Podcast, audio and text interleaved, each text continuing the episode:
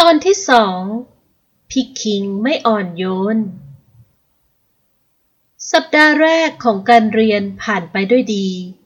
อาทิตยารู้สึกว่าไม่เคยมีความสุขขนาดนี้มาก่อนเลย อย่างน้อยเธอก็ยังมีเพื่อนกับเขาบ้าง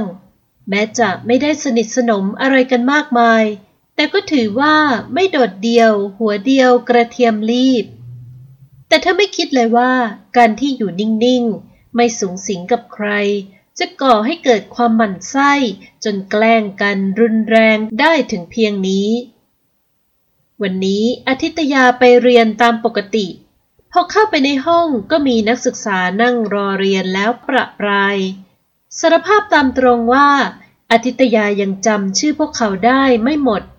ก็ยังไม่มีจังหวะไปทำความรู้จักกับใครนี่เนาะ และก็คงไม่มีใครอยากรู้จักกับเธอสักเท่าไหร่หรอก ครั้นเดินไปยังเก้าอี้ตัวประจำที่เคยนั่งข้างขุนพล ยังไม่ทันจะได้นั่ง ก็มีคนจงใจเดินมากระแทกให้เธอเซ จนสะโพกกระแทกกับขอบเก้าอี้อย่างจังอาทิตยาหันไปมองจำได้ว่าเป็นชลิตาหรือเชอรี่ หนึ่งในแก๊งสามสาว ซึ่งประกอบด้วยชลิตา วัสนา และไมราอาทิตยาไม่เคยมีเรื่องบาดหมางกับพวกเธอเหล่านี้ ไม่เข้าใจเหมือนกันว่าทำไมต้องมาแกล้งกันด้วย มองอะไรอีอ้วน มีปัญหาเหรอชลิตาว่าพร้อมกับเชิดหน้าใส่อย่างท้าทาย วัสนากับไมราก็ทำหน้าตาล้อเลียนใส่เช่นเดียวกัน ประหนึ่งนายว่าขี้ข้าพลอย ทำไมต้องแกล้งกันด้วย แกล้งเหรอ ใครแกล้งแก อ้วนเองเกะกะขวางทางชาวบ้านเขาจะเดิน คิกคิกพอชลิตาพูดจบ อีกสองสาวก็หัวเราะประสานเสียงอย่างเย้ยหยัน อาทิตยากัดฟันข่มใจ ก่อนจะเดินไปเก็บข้าวของที่หล่นกระจัดกระจาย เพราะแรงกระแทกเมื่อครู่ มือขาวๆที่กำลังจะเก็บกล่องสี่เหลี่ยมขึ้นมาชะงัก เมื่อไมราโผเข้ามาแย่งมันไปต่อหน้าต่อตา เฮ้ย อีอ้วนมันหอกข้าวมากินด้วยเว้ย ฮ่าฮ่าฮ่าเสียงหัวเราะหลายเสียงดังขึ้น บ่งบอกให้รู้ว่า คนที่ชอบเหยียบให้คนอื่นจมดิน และมองเหยียดคนอื่นในห้องนี้ มีมากกว่าสามคน อาทิตยาตระหนักรู้ได้ในทันทีว่า ไม่ใช่สามสาวนี้เท่านั้นที่ไม่ชอบเธอ แต่ยังมีอีกหลาย ๆ คน มองออกได้เลยจากเหตุการณ์ที่กำลังเกิดขึ้นตอนนี้ บ้านมึงจนไม่มีจะแดกใช่ไหมหน่อยและยังกล้ามาเรียนที่นี่ กลับไปอยู่บ้านเลยไป ที่นี่เขามีแต่คนรวยๆมาเรียนอย่า ชลิตายังพูดพ่นวาจาไม่น่าฟังออกมาไม่หยุด เอาคืนมานะอาทิตยาหันไปบอกไมราพร้อมกับทำท่าจะยื้อแย่งคืน แต่ก็ไม่เป็นผล ไม่ให้ ไมราลอยหน้าลอยตาบอก เอาไปทิ้งขยะเลยไมรา กูอยากรู้นะ ถ้าไม่มีข้าวกล่องนี้ อีอ้วนมันจะมีปัญญาซื้อข้าวในโรงอาหารกินไหมชลิตาว่าอย่างดูถูก อย่านะ อาทิตยาร้องห้าม แต่ไมราชูกล่องข้าวขึ้นทำท่าจะโยนลงถังขยะทำอะไรนะ่ะ เสียงเข้มที่ดังขึ้นด้านหลังทำเอาสามสาวชะงัก พร้อมกับที่อาทิตยา รีบหันใบหน้าที่มีดวงตาแดงก่ำไปมอง ขุนพลและพลพักทั้งสี่ยืนทำหน้าเหี้ยมที่หน้าห้อง เห็นดังนั้นสามสาวจึงรีบปรับสีหน้าและท่าทางทันที ไมรารีบยัดกล่องข้าวใส่มือคืนให้อธิตยาทันทีเช่นกัน เปล่านะคะคิง เชอรี่ไม่ได้ทำอะไรซะหน่อย ชลิตารีบอ้อนผู้ชายที่ตนหมายตา ที่หาเรื่องแกล้งอธิตยา ก็เพราะว่าอีกฝ่ายขี้เรจะตาย แถมยังอวบอ้วนไร้เสน่ห์แต่กลับได้นั่งเรียนข้างๆ และไปกินข้าวกลางวันกับหนุ่มที่เท่ที่สุดในสามโลกอย่างคุณพล แบบนี้จะไม่ให้เธอและเพื่อนมันไส้มันได้ยังไง เธอแกล้งอะไรอวบเชอรี่ วรริศพูดขึ้นบ้าง พร้อมกับรีตามองอย่างจับผิด ฉันไม่ได้แกล้งอะไรใครทั้งนั้น เชื่อตายแล้วไม่สวยได้ยังนิสัยเสียอีกเธอน่ะ ว่าจบก็แลบลิ้นใส่ชลิตาเกือบจะกรีดด่าออกมาอยู่แล้วเชียว ตั้งแต่เกิดมายังไม่เคยมีใครมาด่าเธอแบบนี้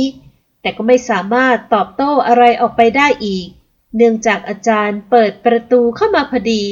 เหตุการณ์จึงตกอยู่ในความสงบ เมื่อนั่งลงอย่างที่ประจำเรียบร้อยแล้ว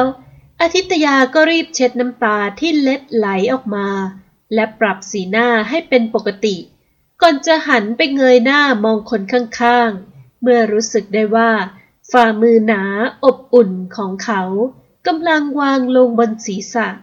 และยีผมนุ่มของเธอเบาๆ เรียน เรียน เขาว่าแค่นั้น แล้วก็หันกลับไปสนใจเนื้อหาบนกระดานไว้บอร์ด แต่แค่นั้นก็ทำให้อธิตยาลืมความรู้สึกแย่ๆ ที่ได้รับในวันนี้ไปจนหมดสิน้น อย่างน้อยเขาก็นั่งอยู่ข้างๆเธอในวันที่แย่ที่สุด ขอบคุณนะคิง ธอได้แต่บอกเขาในใจ พวกเชอรี่นี่มันร้ายจริง ๆ วรริศว่าอย่างเข็นเขี้ยวเคี้ยวฟัน ขณะกำลังรับประทานอาหารกลางวันร่วมกันที่โรงอาหาร ลูกคุณหนูเอาแต่ใจก็แบบเนี้ยศักชัยตั้งข้อสังเกต กูก็ลูกคุณหนูเว้ย วิบูลแทรกขึ้นมาบ้าง ความในคือต้องการให้เห็นว่า ไม่ใช่ลูกคุณหนูจะนิสัยเสียอย่างเยเชอรี่ทุกคน มันไม่เหมือนกันไง ผู้หญิง ผู้ชาย ศักชัยโต้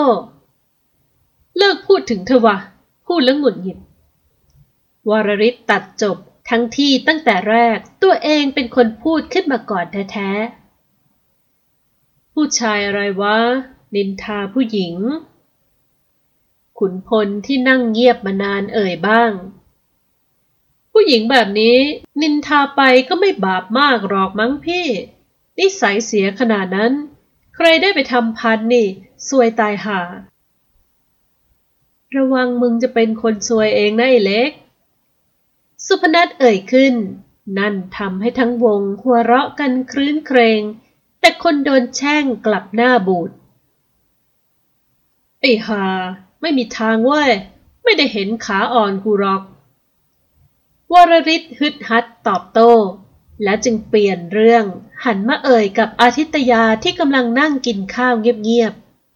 ๆ ผัดปลาดุกกรอบอร่อยอะ อบจะห่อข้าวมากินแบบนี้ทุกวันเลยเหรอ ใช่ใช่ มันสะดวกดีนะ ขยันว่ะ ตื่นมาทำกับข้าวทุกวันเลยดิ ไม่หรอก ปกติแม่ทำไปขาย อุบได้ช่วยนิดหน่อยเอง วันหลังฝากซื้อจากแม่มาให้หน่อยสิ อยากกินผัดปลาดุกแบบวันนี้อีก หรือแกงอย่างอื่นก็ได้ วิบูลเอ่ยบ้าง เดี๋ยวไว้อุบห่อมาให้ชิมนะ นี่นี่กินกันได้เลย กินเยอะๆอาทิตยาเชื้อเชิญหนุ่มๆทั้งห้าอย่างคนมีน้ำใจ โชคดีที่กล่องข้าวของเธอไม่โดนไมร่าโยนทิ้งถังขยะ เพราะวันนี้มากินข้าวเที่ยงด้วยกันกับห้าหนุ่ม วรริศที่เป็นแกนนำเห็นกับข้าวของเธอก็รู้สึกอยากกินด้วย อาทิตยาเลยเอากล่องข้าววางไว้ตรงกลาง ให้เพื่อนๆตักกินด้วยกัน แล้วระหว่างที่พวกผู้ชายไปซื้ออาหารอื่นๆ เธอก็วานสุพนัทให้ขอจานเปล่าแม่ค้ามาให้ด้วย อาทิตยาแบ่งข้าวสวยจากในกล่องข้าว ใส่ในจานครึ่งหนึ่ง ก่อนจะใช้ช้อนกลางตักกับข้าวของตัวเองที่เอามา ซึ่งประกอบด้วยผัดปลาดุกกรอบ และไข่พะโล้แบ่งลงในจานของตัวเองและกินอย่างอร่อยอร่อย กับข้าวแม่อร่อยที่สุด โชคดีที่เธอห่อมาเยอะ พวกเขาเลยได้ชิมกันทั่วหน้า ขุนพลไม่ได้พูดอะไร แต่เขาก็ตักผัดปลาดุกกรอบกิน สีหน้าท่าทางพอใจ แม้จะไม่ได้ชื่นชมออกนอกหน้าเหมือนอย่างวรริศหรือวิบูลก็ตาม ส่วนศักชัยนั้นก็กินเอากินเอาโดยไม่พูดอะไร ฝ่ายสุพนัทก็ตักกินบ้าง แต่กินน้อยกว่าเพื่อนๆไอ้เล็ก มึงไม่ดึงอวบเข้ากลุ่มวะ สุพนัทพูดขึ้นเมื่อนึกได้ว่า พวกเขาทั้งห้าคนมีกรุ๊ปไลน์ที่เอาไว้คุยกันเรื่องงาน เรื่องส่วนตัว และเรื่องเรียน แล้วก็นึกได้ว่า ควรจะดึงอาทิตยาเข้ากลุ่มด้วย เวลาต้องติดต่อประสานงานกันเรื่องเรียนจะได้สะดวก เออเออลืมเลย มึงก็ดึงเลยสิวะไอเอส จะรอกูทำไม ก็กูไม่มีไลายไออวบไง กูก็ไม่มี เออคือ อะไรกันหรออาทิตยาอ้อมแอมเอ่ยขึ้น เมื่อเห็นสองหนุ่มเถียงกันไปมา มีลายเปล่า เข้ากลุ่มดี เวลามีอะไรได้คุยกัน สุพนัทเอ่ยบอก พร้อมกับที่อีกสามหนุ่มก็พยักพเยิดตามไปด้วย ส่วนขุนพลนั้นยังคงนิ่งสงบ เสมอต้นเสมอปลาย อ๋อ มีนะ แต่ว่าไม่ค่อยได้ใช้ อาทิตยาอยากจะบอกเลยเกินว่า โทรศัพท์ของเธอนั้นแม้จะเป็นสมาร์ทโฟน แต่ก็ตกรุ่นคนละชั้นกับพวกเขาที่เป็น iPhone รุ่นใหม่ล่าสุด ซึ่งบางเฉียบ สีสันสวยงามและสวมเคสแปลกตา แต่เมื่อคิดได้ว่า ตัวตนของเธอเป็นแบบนี้ และทั้งหมดก็เป็นเพื่อนของเธอ ความรู้สึกอายตรงนั้นจึงเจือจางลงไป เอาไลน์มาดิ สแกน QR code ก็ได้ ศักชัยพูดขึ้น พร้อมกับหยิบโทรศัพท์ของตัวเองขึ้นมา แล้วเปิดเข้าไปในส่วนที่เป็นสแกน QR code เพื่อเพิ่มเพื่อนแล้วดึงอาทิตยาเข้ากลุ่มสาวอวบรอบถอนหายใจอย่างโล่งอก เมื่อไม่มีใครวิพากษ์วิจารณ์เรื่องโทรศัพท์ตกรุ่น ที่แทบจะไม่มีใครใช้แล้วของเธอ ครั้นเมื่อจัดการเรื่องลายกลุ่ม เรียบร้อยแล้ว ทั้งหมดก็กินข้าวกันต่อ ด้วยความที่เป็นคนช่างสังเกต คุณพลเห็นว่าอาทิตยากินข้าวได้ช้ากว่าพวกเขาซึ่งเป็นผู้ชาย และกับข้าวที่เธอห่อมานั้น ก็ถูกเพื่อนๆแย่งกินซะส่วนใหญ่ เขาที่วันนี้เลือกกินข้าวกับต้มเลือดหมูตำลึง จึงตักหมูเด้งในต้มเลือดหมูของตัวเอง ใส่ในจานให้เธอบ้าง พร้อมกับตักผักตำลึงให้อีกคำใหญ่ เพราะจำได้ว่า เธอไม่ค่อยชอบกินหมู กินก่อนค่อยคุย เขาว่าเสียงดุอาทิตยาอ้อมแอมขอบคุณเขาเบาๆ เธอไม่ชอบกินหมูก็จริง แต่ถ้าทำเป็นหมูเด้งหรือหมูกรอบหรือกากหมูกินได้ และยิ่งเป็นหมูเด้งที่เขาตักให้ด้วยแล้ว น่าจะอร่อยพอๆกับหมูเด้งที่แม่ชอบเอามาทำกับข้าว อิ่มไหมนั่นน่ะ พวกมึงก็แย่งเขากินหมด หันไปตำหนิเพื่อนอีกสี่คนที่อร็ดอร่อยจนเพลิน อร่อยอะ วันนี้ร้านป้ากับข้าวไม่โอเลยพี่ วรริศบ่นกระปอดกระแปด พอแล้วไอ้ม่อน ให้อวบกิน พวกมึงไม่อิ่มก็ไปซื้ออย่างอื่นไป ขุนพลยกกล่องข้าวที่ศักชัยทำท่าจะตักไข่พะโล้ที่เหลือเพียงครึ่งลูก ออกมาวางตรงหน้าอาทิตยา ไม่เป็นไรค่ะ กินกันได้เลย อุ๊บอิ่มแล้ว เธอไม่ได้มีปัญหาเรื่องกินเลย มิตรภาพที่ได้รับทำให้เธออิ่มอกอิ่มใจมากกว่า ไม่ต้องพูด กินเข้าไปให้หมดเดี๋ยวนี้ เมื่อขุนพลทำเสียงเข้มกว่าเดิม เธอก็เลยไม่กล้าเถียงเขาอีก ได้แต่ช้อนสายตากลมโตขึ้นมองเขาตาแป๋ว แล้วก็รีบตักอาหารที่เหลือในกล่องกิน เมื่อเขาส่งสายตาดุดุเป็นเชิงบังคับ สัปดาห์ต่อมา วันนี้อาทิตยาหอบข้าวของค่อนข้างพรุงพรัง แต่นั่นไม่ใช่สิ่งที่ทำให้เธอรู้สึกลำบากลำบนอะไรสักนิดเดียว คิดถึงเหตุการณ์เมื่อวานตอนที่ได้คุยกับแม่แล้ว ก็ได้แต่ยิ้มกริ่ม แม่คะ ว่าไงลูก พรุ่งนี้ อุ๊บขอห่อข้าวไปกินที่มหาลัยนะคะ ก็ห่อไปสิจ๊ะ ทุกวันก็ห่ออยู่แล้วนี่นาทำไมเพิ่งจะมาขอแม่วันนี้ คือ อุ๊บอยากห่อไปฝากเพื่อนด้วยนะคะ เพื่อนบอกว่ากับข้าวแม่อร่อยมากเลย ที่จริงเขาจะขอซื้อ แต่อุ๊บไม่อยากเอาเงินเขา อยากเอาไปให้เขาชิมกันก่อนค่ะ ไม่ต้องให้เขาซื้อหรอกลูก ห่อไปฝากเพื่อนเธอ มีคนกินอร่อย แม่ก็ดีใจ แบ่งๆกันกินแค่นี้ไม่ทำให้เราจนลงหรอกลูก ยังไงเราก็จนอยู่แล้ว แม่ว่าอย่างอารมณ์ดี นั่นทำเอาอาทิตยาหน้าเหวออย่างอึ้งๆ ก่อนจะประสานเสียงหัวเราะไปกับแม่ด้วย ครั้นเมื่อมาถึงยังห้องเรียนก็เปิดประตูเดินเข้าไป รอยยิ้มหวานที่เตรียมจะเปิดแย้มถึงกับหุบฉับ เมื่อเก้าอี้ตัวประจำที่เคยมีขุนพลนั่งอยู่ก่อน เหมือนกับทุกวัน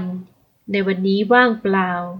เก้าอี้แถวหลังอีกสี่ตัวที่เคยมีสี่หนุ่มนั่งประจำก็ว่างเปล่าเช่นเดียวกัน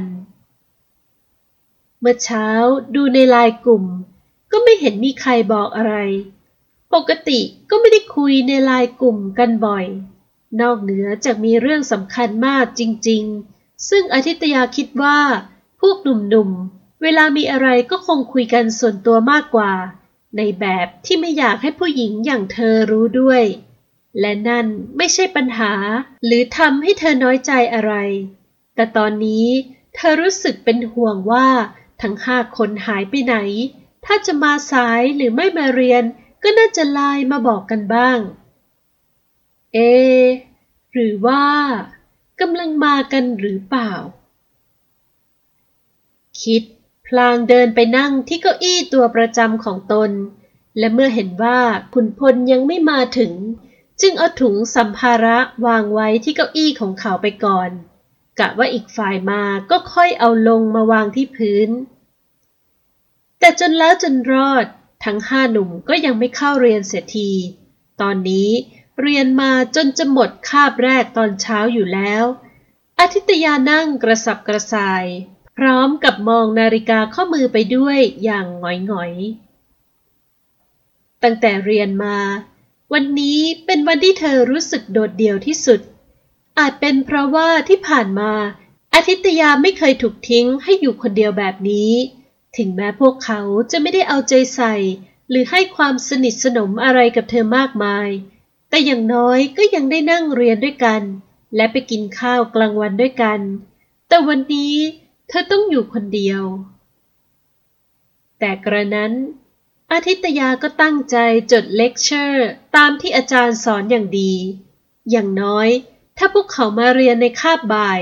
และถามเธอเกี่ยวกับเรื่องที่เรียนไปในคาบเช้า เธอก็จะได้บอกเล่าได้คร่าวๆ และยก สมุดพกให้พวกเขาเป็นลอกกัน นั่งเรียนอีกสักพักก็หมดคาบ และได้เวลารับประทานอาหารพอดี ตอนนี้เป็นเวลาเที่ยงตรง อาจารย์ท่านนี้มักจะปล่อยตรงเวลา และไม่เคยปล่อยก่อนหรือปล่อยช้าเลย นี่เป็นเรื่องปกติของวิชานี้ แต่ที่ไม่ปกติก็คือ อาทิตยาน่าจะต้องนั่งกินข้าวคนเดียวแล้วล่ะ และในเมื่อต้องกินข้าวคนเดียว ก็คงไม่จำเป็นต้องเดินไปที่โรงอาหาร สาวอวบถือถุงสัมภาระ พร้อมทั้งสมุดหนังสือเรียนทั้งหมดของตนเดินออกไปนอกห้อง ไปนั่งยังใต้ร่มไม้ที่มีโต๊ะม้าหินอ่อนตั้งอยู่ไม่ไกลจากอาคารเรียนมากนัก หยิบกล่องข้าวของตัวเองขึ้นมาเปิด พร้อมกับตักกินช้าๆด้วยใบหน้าเศร้าส้อย ไม่ได้โกรธ ไม่ได้เสียใจที่เพื่อนผู้ชายทั้งห้าคนไม่อยู่ในวันนี้ แค่เสียดายที่พวกเขาจะไม่ได้กินอาหารที่เธอตั้งใจห่อมาให้ ใช้เวลากินไม่นาน อาทิตยาก็รู้สึกอิ่ม ข้าวพร่องไปไม่ถึงครึ่งกล่องด้วยซ้ำกับข้าวก็เหลืออีกเกือบครึ่ง กระนั้นก็คิดว่า กินแค่นี้พอแล้ว จากนั้นเก็บข้าวของเสร็จแล้วก็ลุกขึ้นกะว่าจะเดินไปเข้าห้องน้ำแต่แล้วต้องชะงัก เมื่อเหลือบไปเห็นอะไรบางอย่าง ซึ่งอยู่ห่างจากเธอไม่มากนัก ในมหาวิทยาลัยมีต้นไม้เยอะมาก และมีโต๊ะม้าหินอ่อนให้นักศึกษาได้นั่งพักผ่อนเยอะเช่นเดียวกัน ห่างไปประมาณ 200 เมตร ที่โต๊ะม้าหินอ่อนตัวหนึ่ง ขุนพลกำลังนั่งกินข้าวกับผู้หญิงคนหนึ่ง ซึ่งอธิตยาพอคุณหน้าว่าเจ้าหล่อนเป็นดาวคณะ ไม่แน่ใจว่า เรียนอยู่สาขาอะไร แต่คณะเดียวกันแน่นอน พวกเขาสองคนดูสนิทสนมคุ้นเคยกัน และดูเหมาะสมกันด้วยความที่หน้าตาดีสูสีทั้งคู่ ผู้ชายก็หล่อ ผู้หญิงก็สวย และไม่ได้มีแค่ขุนพลคนเดียวที่นั่งอยู่ตรงนั้น ถัดไปไม่ไกลจากโต๊ะม้าหินอ่อนที่ขุนพลและผู้หญิงคนนั้นนั่งอยู่ อาทิตยาก็เห็นว่าอีกสี่หนุ่มกำลังนั่งกินข้าวกลางวันกันอย่างอร็ดอร่อย เธอเห็นแล้ว รู้เลยว่าพวกเขาตั้งใจไม่เข้าเรียนในวันนี้ คงเพราะมีภารกิจพิชิตใจสาว ใบหน้ากลมป้อม ก้มลงมองถุงใบใหญ่ที่ตัวเองเตรียมมา ก่อนจะรู้สึกน้อยใจจนน้ำตาคลอ พวกเขาไม่ได้ทำอะไรผิดหรอก คงเป็นเธอเองที่ผิด ที่คิดมากไป ที่คาดหวังมากไป ที่มโนไปไกลว่าตัวเองเป็นเพื่อนของพวกเขา เป็นคนในกลุ่มเดียวกับพวกเขา และเป็นเหมือนครอบครัวของพวกเขา แต่ที่จริงแล้วเธอคือคนนอกแก๊ง คือคนที่พวกเขายินดีให้อยู่ในกลุ่ม แต่ไม่ได้ให้ใจอาทิตยาหายใจเข้าลึกๆ พร้อมกับเช็ดน้ำตาที่เกือบจะรินไหล ก่อนจะถือถุงสัมภาระต่างๆเดินไป ทางที่เธอต้องเดินกลับไป ต้องผ่านตรงจุดที่พวกเขานั่งอย่างเลี่ยงไม่ได้ แม้จะพยายามเดินอ้อมไปให้ห่างจากตรงนั้น แต่สุดท้ายวรริศก็หันมาเห็นเธอจนได้ เฮ้ย อวบ กินข้าวยัง สิ้นเสียงวรริศคนทั้งสี่ที่เหลือซึ่งประกอบด้วย ขุนพล สุพนัทวิบูลและศักชัย ก็หันควับมามองเธอเป็นตาเดียวกัน อาทิตยาได้แต่ยืนเม้มปากนิ่ง มองพวกเขาแต่ไม่ได้เอ่ยอะไรออกมา มันตื้อจนพูดไม่ออก ทั้งที่รู้ดีว่าไม่มีสิทธิ์จะไปน้อยใจใคร แต่อธิตยาห้ามความรู้สึกนี้ไม่ได้จริงๆ ครั้นเห็นเธอไม่พูดอะไร วรริศจึงลุกขึ้นทำท่าจะเดินมาหาอาทิตยาเห็นดังนั้นจึงหันหลังวิ่งหนี และด้วยความที่ไม่ระวัง ตอนที่เธอหันหลังวิ่งนั้นมีคนเดินสวนมา เธอไม่ทันเห็นจึงชนผู้ชายคนนั้นเข้าเต็มเปา ถุงกล่องข้าวที่เธอถือมาจึงหล่น โชคดีที่กล่องข้าวไม่เสียหาย แต่มันก็กระเด็นออกมาจากถุง อาทิตยาไม่สนใจ คว้าได้แค่กระเป๋าใส่เอกสารการเรียนของตัวเอง แล้วก็รีบวิ่งหนีมาจากตรงนั้น พร้อมกับที่น้ำตาไหลออกมา นานแค่ไหนแล้วที่เธอไม่ได้ร้องไห้แบบนี้ ร้องแบบไม่มีสาระแก่นสาร ไม่มีเหตุผล ไม่มีความจำเป็นที่ต้องร้องสักนิด แต่เธอเสียใจ เธอเจ็บกับการที่ต้องโดดเดี่ยว เจ็บกับการที่สุดท้ายแล้ว ต้องกลายเป็นคนที่ไม่มีใครต้องการ ห้าหนุ่มที่เห็นอธิตยาวิ่งหนีจากไป ต่างหันมองหน้ากันด้วยความงุนงงไม่เข้าใจ ขุนพลเป็นคนแรกที่ลุกเดินมาเก็บถุงที่อธิตยาทำหล่นทิ้งไว้ ครั้นเมื่อเห็นขุนพลลุกมา สี่หนุ่มที่เหลือก็ลุกเดินตามมาด้วย และเมื่อทั้งหมดเห็นสิ่งที่อยู่ในถุง ต่างก็ชะงงักและมองหน้ากันเลิกลัก กล่องข้าวสีฟ้า มีชื่อเขียนติดว่าพี่คิง กล่องข้าวสีเหลือง มีชื่อเขียนติดว่า เล็ก กล่องข้าวสีม่วง มีชื่อเขียนติดว่า S กล่องข้าวสีขาวมีชื่อเขียนติดว่า Bus และกล่องข้าวสีเขียว มีชื่อเขียนติดว่ามอนและเมื่อทั้งห้าหนุ่มเปิดดู ก็เห็นว่าเป็นข้าวสวยและกับข้าวสองอย่างที่เหมือนและแตกต่างกันไป มีทั้งไข่พะโล้ผัดเผ็ดปลาดุก แกงเขียวหวานไก่ ผัดกระเพรา ไข่ดาวและอีกหลาย ๆ อย่าง มีช้อนให้เรียบร้อย พร้อมกับถุงพริกน้ำปลาเล็ก ๆ เตรียมมาด้วย ทุกคนต่างอึ้งและพูดไม่ออก ได้แต่ยืนนิ่งอยู่อย่างนั้น จากที่ไม่เคยสนใจสิ่งเล็กๆ น้อยๆ ไม่เคยแคร์อะไรนอกจากความสนุกสนานและชีวิตของตนเอง ตอนนี้กลับรู้สึกผิดขึ้นมา อย่างช่วยไม่ได้ วันนี้เป็นวันจันทร์ ตั้งแต่วันนั้นที่อาทิตยาวิ่งหนีมาจากห้าหนุ่ม เธอก็ไม่ได้เจอหน้าพวกเขาอีกเลย ช่วงบ่ายอาจารย์ยกคลาสพอดี จากนั้นก็ติดวันหยุดเสาร์อาทิตย์ แต่วันนี้มีเรียนตอนเช้า ยังไงเธอก็ต้องมาเรียน ซึ่งนั่นไม่ใช่ปัญหาสำหรับอาทิตยา ก็เธอมาเรียนนี่นะ ไม่ได้สนใจอย่างอื่น เมื่อเปิดประตูเดินเข้ามาในห้อง ทุกสายตาหันมามองเธอเป็นตาเดียว ขุนพลที่กำลังก้มๆเขียนอะไรไม่รู้สักอย่าง ก็ยังชะงงักและเงยหน้าขึ้นมามองเธอ แทบจะทันทีเช่นเดียวกันอาทิตยาเดินขาสั่นแทบจะพันกัน ตรงมานั่งที่เก้าอี้ตัวเดิมข้างเขา สี่หนุ่มข้างหลังก็พยักพเยิดกันทำท่าเหมือนอยากจะพูดอะไรกับเธอ แต่สุดท้ายก็ไม่มีใครเอ่ยอะไรออกมา แม้แต่ขุนพลเองก็ยังเงียบ ทั้งที่จ้องเธอ ตาแทบไม่กระพริบ อาทิตยาไม่แม้แต่จะหันไปมองพวกเขา เธอรู้สึกอายที่วันนั้นวิ่งหนีมา แล้วก็ร้องไห้เป็นเด็กๆ ทั้งที่พวกเขาไม่ได้ทำอะไรให้เธอสักหน่อย แต่เธอก็ไม่รู้จะคุยอะไรกับพวกเขาจริงๆ ในเมื่อไม่มีใครเริ่มต้นบทสนทนา เลยกลายเป็นว่าไม่มีใครพูดอะไรกัน และครั้นทนความอึดอัดใจไม่ไหว อาทิตยาเลยลุกจากเก้าอี้แล้วเดินไปที่ห้องน้ำพี่คิงทำไงอะพี่ วรริศว่า พร้อมกับเขย่าแขนหนาของขุนพลเป็นเชิงปรึกษา เห็นว่าพวกเขาไม่เป็นโลเป็นพาย ไม่เอาอ่าวเอาทะเลอะไรกับชีวิต แต่ก็แคร์เพื่อนนะเว้ย ถ้าพวกเขาไม่จริงใจกับเพื่อน ไม่คบหากันมานานขนาดนี้หรอกบอกเลย ไม่รู้ ขุนพลตอบสั้นๆ ก่อนจะถอนหายใจเฮือก ไม่เข้าใจตัวเองเหมือนกันว่าทำไมต้อง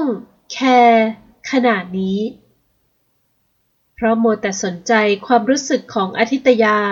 เลยไม่มีใครสนใจสามสาวที่เดินตามอาทิตยาออกไปจากห้องเรียน แทบจะทันทีที่เธอเดินพ้นประตูไป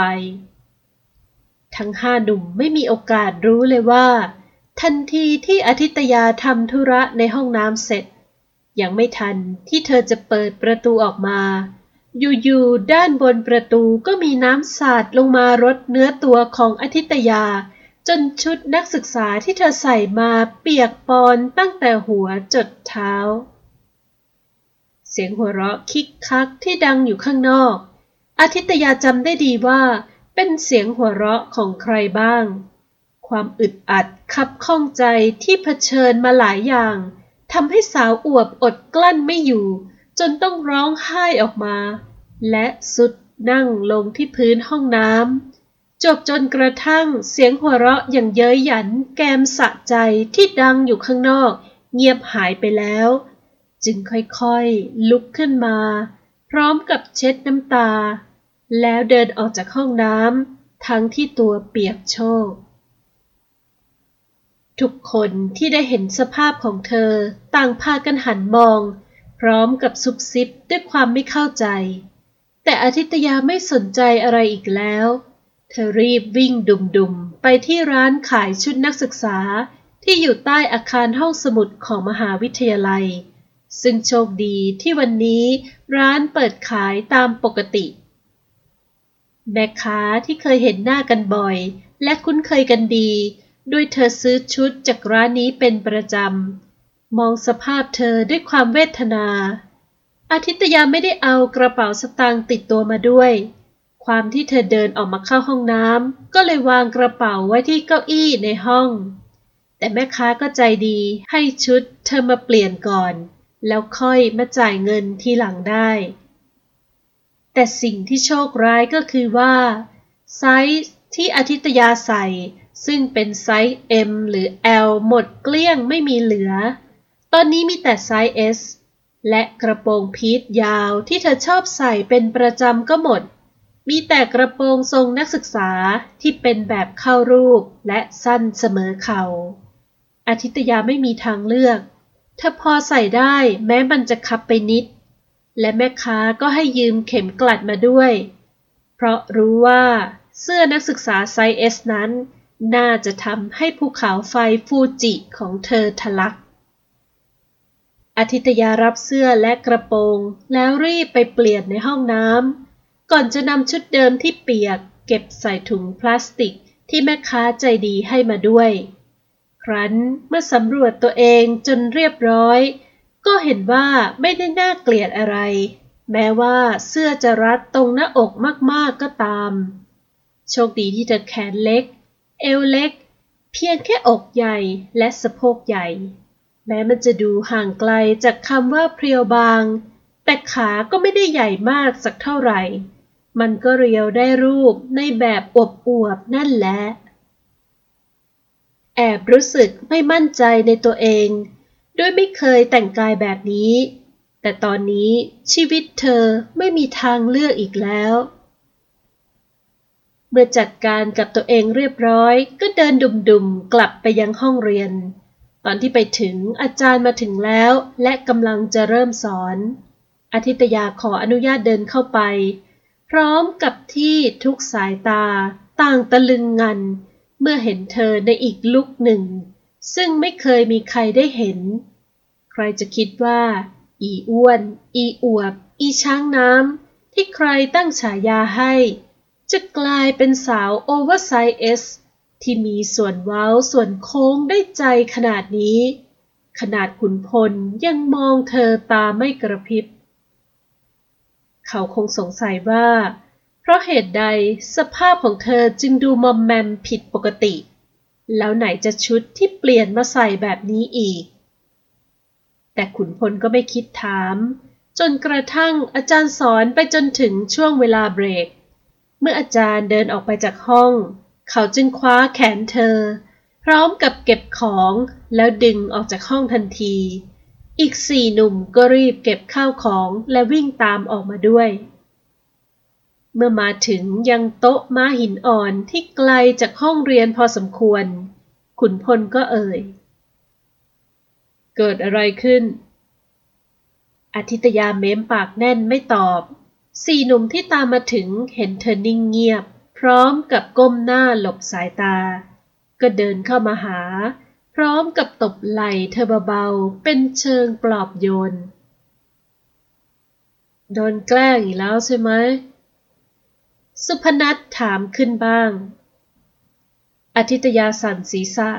แต่น้ำตากลับไหลออกมาโดยไร้เสียงสะอื้น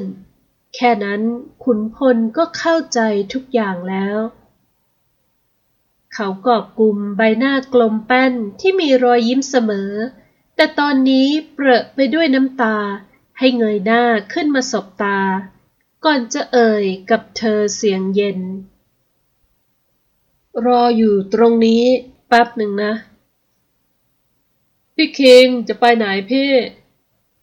ศักชัยรีบเอ่ยถามเมื่อเห็นขุนพลทำท่าจะหันหลังเดินกลับไปที่ห้องเรียน เดี๋ยวกูมา ว่าแค่นั้นก็ก้าวยาวๆ กลับไปที่ห้องเรียนอย่างรวดเร็ว ทิ้งให้สี่หนุ่มดูแลสาวอวบของเขาไปตามลำพังก่อนสามสาวที่นั่งหัวเราะคิกคักชะงัก เสียงหัวเราะไปชั่วขณะ เมื่อหันไปเห็นขุนพลเดินดุ่มๆตรงเข้ามาหา พวกเธอยังไม่ทันจะได้อ้าปากยิ้มหวาน ก็ต้องกระเด้งตัวออกจากเก้าอี้ พร้อมกับร้องกรี๊ดกันขึ้นมาเสียก่อน เมื่อขาเรียวยาวถีบเข้าที่เก้าอี้เลคเชอร์ตัวด้านหน้า แรงถีบทะลุมิติจงใจให้เก้าอี้กระแทกพวกเธอแน่นอน แม่สามสาวแสบทั้งกลัวทั้งตกใจ โดยไม่เคยเห็นขุนพลในมุมนี้ ต่างพากันสะดุดล้มหัวขมำดูไม่จืดกันเลยทีเดียว เจ็บนะคิงทำไมทำกับพวกเราแบบนี้ ชลิตาแวดขึ้นอย่างหัวเสีย เมื่อลุกขึ้นมายืนกระทืบเท้าเร่าๆได้แล้ว หลังจากที่เมื่อกี้ล้มแมะก้นกระแทกลงที่พื้น ใช่ พวกเราไปทำอะไรให้คิงกัน วาสนาที่สะโพกกระแทกกับขอบเก้าอี้อีกตัว เอามือลูบสะโพกป้อยป้อยขณะที่ปากก็ถามไปด้วย ส่วนไมร่านั้นได้แต่ลูบขมับไปมา โดยไม่ทันระวังตัว หัวเลยไปกระแทกกับผนังห้อง แม้จะไม่แรงมากแต่ก็ทำเอาเจ็บ จนขมับแดงได้เหมือนกัน ใช่ ไม่เคยทำอะไรให้ แต่ขอถามหน่อย มีปัญหาอะไรกับอุ๊บนักหนา เขาเคยไปทำอะไรพวกเธอทำไมจะต้องหาเรื่องแกล้งตลอด นี่คิงปกป้องอีอ้วนนั่นเหรอ ชลิตาว่ายังเดือดดาน ใช่ คำตอบของเขาทำเอาคนทั้งห้องตกตะลึง สามสาวก็เช่นกัน ก่อนที่ชลิตาจะเชิดหน้าหนาๆ พร้อมกับอ้าปากปฏิเสธ คิดมากไปเองหรือเปล่าพราเราไม่เคยแกล้งมัน แล้วหมาที่ไหนมันเอาน้ำไปราดอุบจนตัวเปียกคิงรู้ได้ยังไงว่าเป็นพวกเรา ชลิตาว่าขึ้น ก่อนที่จะชะงัก แล้วทั้งสามสาวก็หันมองกันทันใด ทั้งหมดหันกลับไปมองที่หน้าห้อง พร้อมกับที่สาวแว่นเด็กที่เรียนเก่งที่สุดในห้องกำลังจะเดินออกไป ทั้งที่เมื่อกี้เพิ่งเดินตามขุนพลเข้ามาแท้ๆ มึงจะไปไหนอีฝันไมราตวาดเสียงถามพร้อมกับเดินไปขวาง ทิติมาเชิดหน้าขึ้นยังไม่เกรงกลัว ก่อนจะพูดออกมาว่า ไปห้องน้ำ มึงเป็นคนบอกคิงใช่ไหมเรื่องที่พวกกูทำในห้องน้ำ ใช่ อีฝน อีดอก ร้ายที่สุดก็มึงนี่แหละ ชลิตาว่าอย่างเข็นเคี้ยว และทำท่าจะเข้าไปตบ แต่ขุนพลกระชากแขน แล้วก็เหวี่ยงเธอกลับมายืนที่เดิม เลิกเกะกะเกเร หาเรื่องแกล้งคนอื่นได้แล้วเชอรี่ พวกเธอสองคนก็ด้วย หรือใครก็ช่างในห้องนี้ กูขอพูดครั้งนี้ครั้งเดียวและครั้งสุดท้าย ถ้าใครไม่อยากเรียน มึงก็อย่ามาเรียน มันเสียเวลา เสียเงิน พ่อแม่มึงทำงานเหนื่อยแทบตาย เพื่อให้พวกมึงมาตีกันหรือไง แต่ถ้าใครตั้งใจเรียนก็เรียนอย่างเดียว อย่ามาแกล้งกัน แล้วถ้ากูเห็นใครแกล้งกันอีกนะเว้ย ไม่ว่าแม่งจะเป็นผู้หญิงหรือผู้ชาย พวกมึงเจอดีแน่ขุนพลประกาศเสียงกร้าว และเมื่อไม่มีใครกล้าเอ่ยขัด เขาก็พูดต่อ อย่าคิดว่ากูไม่กล้าทำผู้หญิงนะ โลกนี้ผู้หญิงผู้ชายเท่าเทียม กูไม่แคร์ว่าใครจะมองว่ากูหน้าตัวเมีย ถ้าพวกมึงทุกตัวเลยนะ ถ้ายังบูลลี่กันอีก มึงได้รู้จักยมมาบาลอย่างกูแน่ ว่าจบขุนพลก็เดินออกจากห้องแล้วปิดประตูดังปัง ทิ้งให้คนในห้องนั้นอยู่กับความเกรงกลัวและหวาดผวา โดยหน้าตาของเขาทั้งทะมึงถึงและเสียงห้วนเข้ม คล้ายยมทูตจริง ๆ นั่นแหละ ส่วนสามสาวนั้นได้แต่หน้าจ๋อย แม้แววตาจะมองทิติมาอย่างแข็งกร้าว แต่ก็ยังไม่กล้าจัดการอีกคนนกสองหัวในตอนนี้